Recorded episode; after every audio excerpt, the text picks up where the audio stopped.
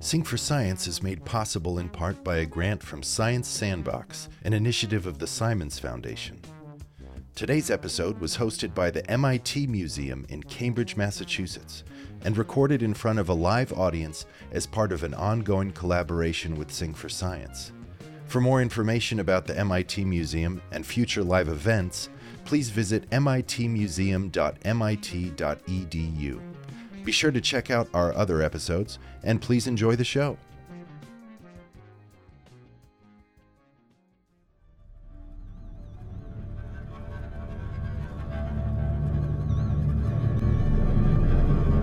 I have this great great uncle who worked on the atomic bomb. He got a Nobel Prize in physics and a place in this song. And I bet there were no windows and no women in the room when they applied themselves to the pure science of yeah, messing with the atom is the highest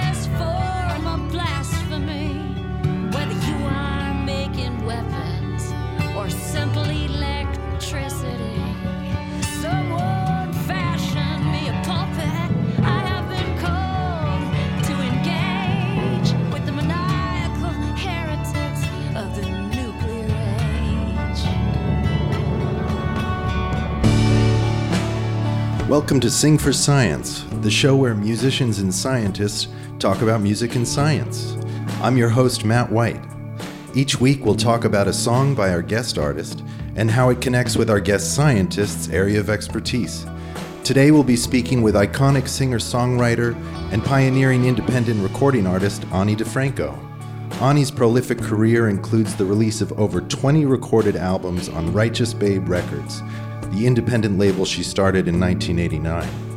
Her 2008 song, The Atom, is a reverent ode to nature's smallest building blocks and also a scathing rebuke of the atomic age.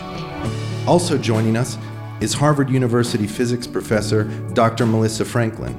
Among Dr. Franklin's many distinctions are her contributions to the discovery of two elementary particles and having become the first woman to receive tenure in Harvard's physics department.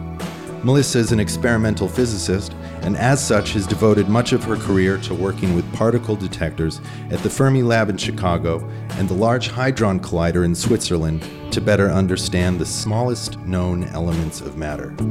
The title of this week's episode on the podcast is The Atom Subatomic Phenomena According to Quantum Physics. Hello, Ani and Melissa. Thanks for coming on the show. Hey, Matt. Thank you. So this song that we just heard it strikes me kind of as both hymn song of praise but also protest song so which of the two provided the initial inspiration I guess protest. Yeah, there's a lot of politics in that song, as many of my songs.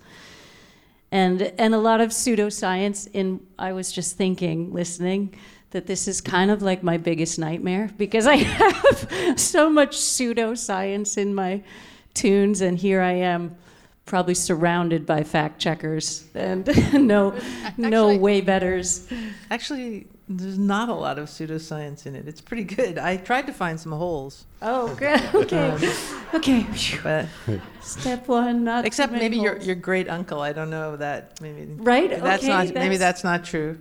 Well, great uncle is uh, a little fudge, but yes, I do have a forebear who worked on the Manhattan Project and got a Nobel Prize. And yeah, I guess at the heart of that song is just the feeling that, I mean, I don't know. I, I do want to know what you think about this, but that science being so left brained, that's the driver of this hyper pursuit, logical pursuit that leads us to all these grand new territories.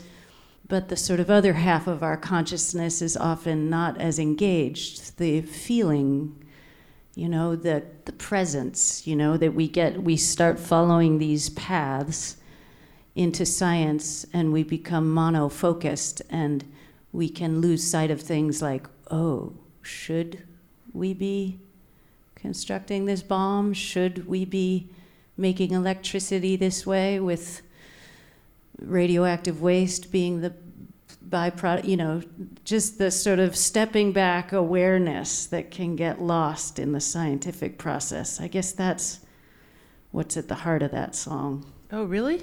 You sure? I mean, you I don't know. Because- You tell me. Because What do you hear? part- there's this refrain that you say, which is, "Let us now bow our heads in prayer at the magnificent consciousness incarnate there." I can't parse that exactly. What consciousness are you saying? That you're saying that consciousness comes from atoms, or are you saying the consciousness of knowing what you're doing with atoms? Um, okay, here comes more folk singer pseudoscience. Okay, I think what I'm saying is that I feel like consciousness is born of relationship. Like that's how I sense it.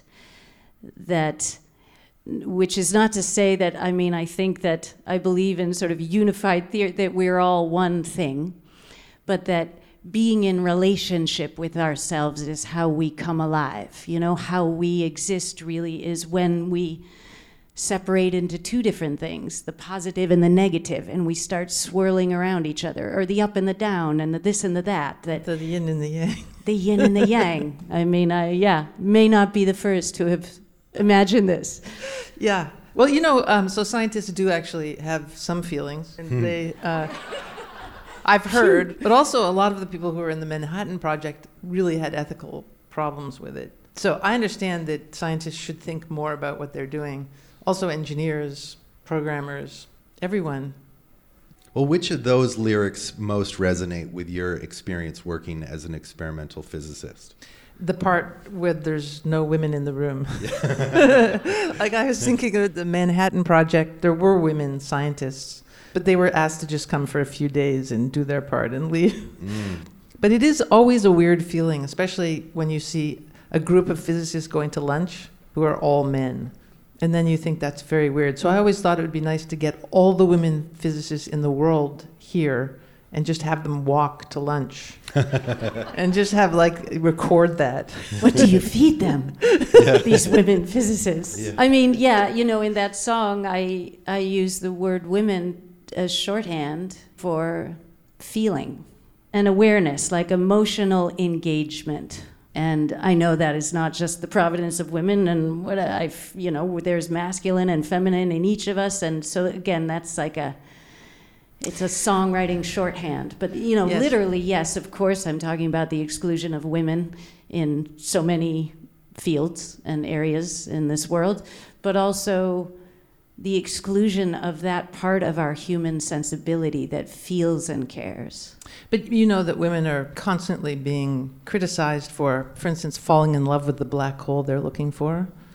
Jonathan Lethem wrote a great novel about a woman who wanted to have sex with the black hole that she found. oh boy Oh. There's always that. There's always that, there's that interpretation.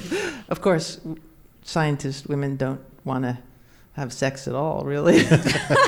but no, I was going to say, you know, this, science is a lot about this, especially physics, about the um, study of symmetries. So it's interesting that everything you've said so far this morning is all about asymmetries. We find those very interesting. In fact, that's all we do. And so this left right brain that you suggested, can you feel it when you're when i'm doing my thing yeah. Well, I, I guess I do, in that my best songwriting moments are when, you know, and I think it's something, you know, again, generalizations, but I think my right brain really opens itself up. I go into a sort of a trance, you know, it's sort of hours go by and then I look up and I don't know what happened, but there's a song, you know, so I'm not thinking and I am just I feel like the antenna goes up and things come through.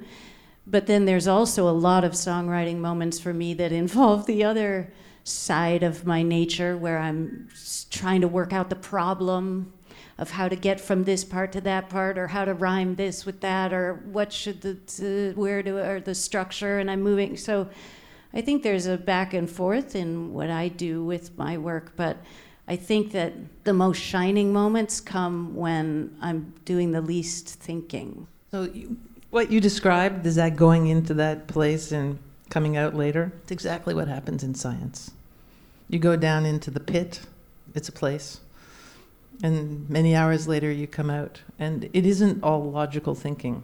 So you're you might be more like us than you think, or I might not be a scientist. I might be. A, well, what's what's an instance of that working in, as a, an experimental physicist? Literally, what's exciting about being an experimental physicist is losing not knowing whether it's night or day, mm. like losing that sense of what's happening. You're so involved with what you're doing, but it's not an involvement that that is just that you're imagining, like just constant, you know, equations being solved in your yeah. brain. It's something where you're pulling back and you're trying to solve a problem without trying to solve any particular piece of it, which I think is the same mm. as a song, right? Yeah, I do understand that whenever ground is being broken, there is a very dynamic interaction happening. But when I look at some of the outcomes, like nuclear reactors and nuclear bombs, and I think, okay, something essential got lost along the way. That's a good point. Working with particle detectors more on the creation of knowledge side, right? Rather than like going for something that's insanely destructive. That, no, that's right. I mean, what's interesting about what you say is that, um, you know, if you ask young scientists today, would they take money from the military? What is their ethics? They haven't necessarily thought it through completely, and I think it might be a good idea, is what you're saying. Yeah, you know, like with this genetics pioneering that's happening now, and end games and outcomes, I think really have to be center in order to guide the course. But sometimes I think just the pursuit of knowledge or mm-hmm. advancing can be very captivating. Yeah, I mean, it's funny to sit here and be springboarding from that song because it I sound anti that anti. pursuit maybe in this song. No, I don't think so because the um, the entire first half is reverent, right? In praise of the building blocks. And this is something Melissa I want to ask like I've watched some footage of you working at CERN and actually looking at the data and seeing what it is to detect a particle. And I just want to understand nuts and bolts like, how do you know when you're looking at a photon or an electron? What does that look like? How is it represented? Well, you don't know on a particle by particle basis. It's just statistically you would know. But mostly you look at objects that you reconstruct. So a photon, you know, maybe because it leaves a certain kind of track or no track because it's not charged, when it interacts in a and it leaves a certain amount of energy in the detector. So you look at sort of energy deposits all over your detector that surrounds your collision, energy deposits and ionization trails Mm-hmm. And then you try and reconstruct it. So, okay. but, but on an event by event basis, you don't know exactly what's happening. It's only when you, you put it all together. But I was thinking from this song that you were sort of imagining that maybe the new group of people who might have worked on the Manhattan Project before should work on climate change. Um, what I think this song is sort of about is I feel like we should all be reverent to this design that seems exponentially echoed everywhere you look, you know, I mean, and, you know, not be the dudes with the chainsaw that go and cut down the redwood just to see what it looks like on the inside. That we should approach these things like the atom as we approach God. To me, that's mm-hmm. what I'm saying is that's where I see God. And then coming with that mindset to the study of it might help us with these outcomes. Can you tell me more about the dude with the redwood? I was just saying that our curiosity should not be at the expense of respect and honoring consciousness, which I think is deeply embodied in a thousand year old tree. And I also feel deeply embodied in every atom, you know, that there's something that we can learn about the nature of consciousness from the structure, the fundamental structure. You know, I like I talk about, you know, it's it seems that you can look at the cosmos and you see that same type of design. You know, again, I'm being poetic with it, and that we should think very long and hard about how we manipulate that and the amount of deference we bring. So imagine that climate change, which is a problem, could be solved with some technical things. Let's just imagine that's true. But there was some danger that doing those things, doing those fixes, would completely screw up the world. would you do them? Would you try or not try? No, I would not. I would, in fact, all of the sort of technological fixes for climate change, I think, no, no, no, no, no, no, no, no. It's that we have to back up and stop making the problem, not not well, assume that the problem shall continue, and we need to design our way through it. That again, like the absence of consciousness. That yes, we've designed these ways to go faster, harder, longer, but should we? You know. Mm-hmm. Um, Actually, yeah. So you don't want to go to the moon if you someone no. offered you. You don't want no. to go to the moon, or you don't even want to go to space. Yeah, it's funny. We were just on the bus talking about it the other night. Whitey's on the moon. You know, like I, at some point, I do get off the boat, even in certainly when it comes to making colonies in space for when the Earth is in uninhabitable, or making war in space, or it's that fun losing a fundamental perspective of what is helping and what is hindering. Okay, so just one more question. I'm sorry. Please. Yeah. yeah. So I mean, at some point, these people need to leave with an understanding of quantum physics. Oh. So. sorry.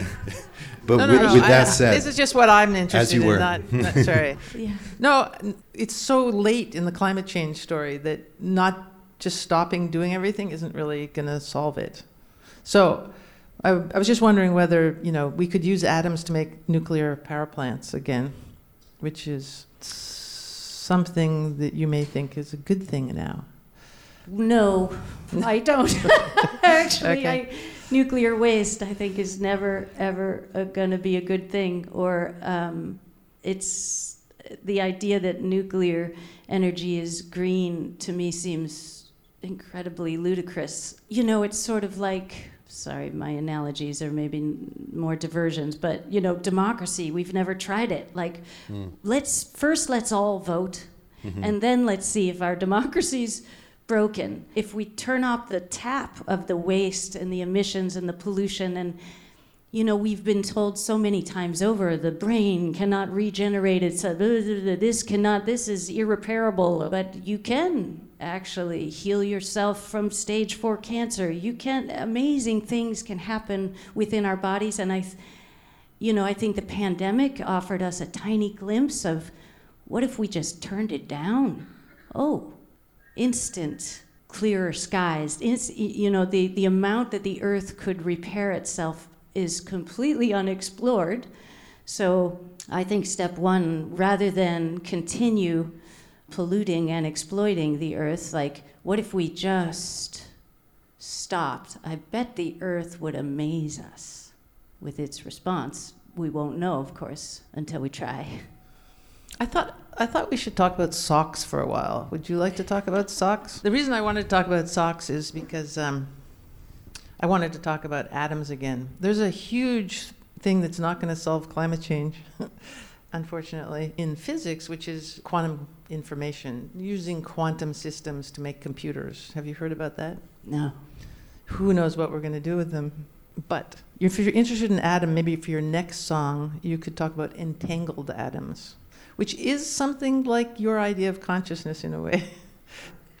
so you have one atom, and then, of course, you're splitting atoms in this song. But if you have two atoms or two things, you can put them in an entangled state. And this guy, John Bell, who came up with a lot of the questions and answers about how you entangle quantum mechanical things, told a story about Mr. Bartelsman. Mr. Bartelsman was colorblind, and his husband was kind of a joker. So and also did the laundry. So he would always put one pink sock and one blue sock together when he did the laundry. So since Mr. Bartelsman was colorblind, he couldn't tell. But since everybody knew the joke, they would know that if they saw the left foot of Mr. Bartlesman and it was pink, they would know there would be a blue sock on the other side. Mm. So this is a sense in which you can say, oh, they're linked in some way, they're correlated. And is that what entanglement is? Does that make sense? I'm with you so far. Entanglement of a state means that you can't describe correctly the behavior of one part without knowing the other Mhm. parts. So, in this way, the two socks are entangled. hmm But in fact, I can actually describe one sock the whole way from the washing machine to the sock drawer to Mr. Bartlesman. So it's not really entangled. But it turns out that in, in physics, you can take two things, like atoms, you can put them close together. You know, in quantum mechanics, everything is probabilistic. So if they can have a direction, if the, one of these atoms can have a direction, and it can be either a direction up or a direction down. You don't know what it is, and you're not allowed to look at quantum mechanical particles. And that's the way it spins. So yeah, so it's, you can think of it as a bicycle wheel spinning, and it has some angular momentum. It can either up or it can be down. Think of a bicycle wheel going clockwise or counterclockwise. So the thing about quantum mechanical particles is you you don't know whether it's up or down, and you won't know until you look at it. But if you put two of these particles together, okay, this is really cool. Then they'll talk to each other in some way, or you can make them in a state like Mr. Bartlesman husband did. You can make them in a state where there are always one blue and one pink sock. And then you can say, okay, I'm fine. Now I take one of them away, one of these atoms away, far away, like to the moon, and then when I look at this atom, when I actually measure it, I'll say, oh, it's up.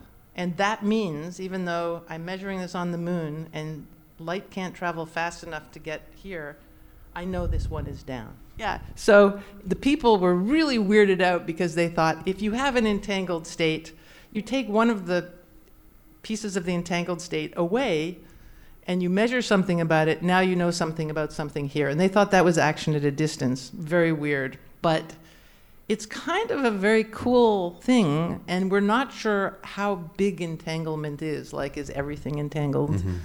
And we're finding that this is a very useful way to make computers. Well, it seems to me like this has kind of become this sci-fi catch-all. Like, well, if things can be connected light light years apart, then who knows what other kind of ooga booga stuff is Oh possible? no no no no no no no no no. There's no ooga booga. I mean, information can't be transmitted faster than the speed of light. So that's the ooga booga stuff you're Mhm. thinking about, right? Well, it's interesting because I did this did this conversation with a computational psychologist, and I tried to bring in some hippie sensibility to the conversation because I'm like, I believe that we're all connected in some way that science can't measure. And he said, No, no, no, because nothing can go faster than the speed of light. So right there, you've got that that you're going up against. Wow, the, the, a psychologist said that. What what, what do you think? Bullshit. Yeah, I'm with you. Yeah. Everything entangled always, everywhere. Relationship. That's what it feels like to me. That we are nothing except in relationship. Does that make scientific sense in your. I mean, I'm still worried about the going faster than the speed of light. You Just can't get you over gotta that. find that kid and give him an F. Yeah. Well, the thing I find most comforting about any of this, and bringing us back to the Manhattan Project, is Richard Feynman, I think, said, if you think you understand quantum mechanics, you don't understand quantum mechanics. Is that bullshit? Oh, okay. What Richard Feynman was saying is he wanted to think of quantum mechanics in how do we use it? How do we actually use it day to day? How does it work? We Mhm. kind of know. We have all the equations. We know we can predict everything, right? hmm And so, you know, you can say you understand that part, but you don't really understand deeply why it's like this. I think that that's Mhm. a different thing. You know, why is it pr- equal probability to be up and down? Who knows? So I think, yes, I think we don't really understand it, but there's still lots of people thinking about it, and it's probably better just to think that you're on a distant planet. I think Feynman also said this. Just imagine you're on a distant planet and just figure out what the world is like there. And you don't have to worry you don't have to worry that you have these ideas already about classical physics. You, this is just a quantum planet, and then it just seems very natural, and you don't have to mm-hmm. worry anymore. So no wor- no worrying. I want to set one reasonable goal. Okay. Because I've done multiple episodes about quantum physics and I do not have the brain to understand it. So I would like to just personally would like to leave with some understanding of what quantum computing is. If I can walk out of here with that, I can hold my head high in this entire campus. I literally walked down the hall and I, to all my colleagues working in quantum computing, and I say, when you talk to public people on the radio, what do you say? And all of them said, I have no idea. Yeah. I, I don't. It's so visual. So, Take a stab at it. Okay, okay, okay. So, so it's about superpositions of states. So, let's call it an electron to make it easy. Can be either a spin up or spin down. Mm-hmm. And an electron with, that I don't look at is in a superposition of up and down, okay? Which is a different idea than having a bit on a normal computer, which is just either one or zero. Mm-hmm. So if I can use the fact that I can make a superposition of states, then I have a lot more power. So I now have two possibilities for every bit before, but now if I put them together in an entangled state, I have even more possibilities. So I can use the idea of superposition mm-hmm. of quantum mechanical states to do calculations on the computer much, much, much faster. Okay. So that's basically the difference. And will it take up less space? Like, could you s- store more memory on a smaller thing if you have more possibilities? I think for memory, we're just going to use the old memory. You can Okay. make memory quantum mechanical, but right now we're making really, really small computers. Like, you know, in the number of bits is 64. Okay, I feel like Not- we just okay. got somewhere, Yes? you know, so I want to Okay. stop before I get confused. Okay, sorry, sorry. goodbye. Um, I think it's really important that these conversations take us down all these uh, desultory paths because it's the importance of of connecting. I think even sometimes like the more disparate and far apart, the better to have these conversations. So thank you so much, all of you, for coming. Thank you, Ani DiFranco and Dr. Melissa Franklin. Thank you so much. You can catch Ani on tour in January. Dates can be found at anidifranco.com slash tour. For more information on Dr. Franklin's research, you can look up her published work at scholar.google.com. Sing for Science is co produced by Talkhouse and made possible in part by a grant from Science Sandbox, an initiative of the Simons Foundation. Our music is by Panoram.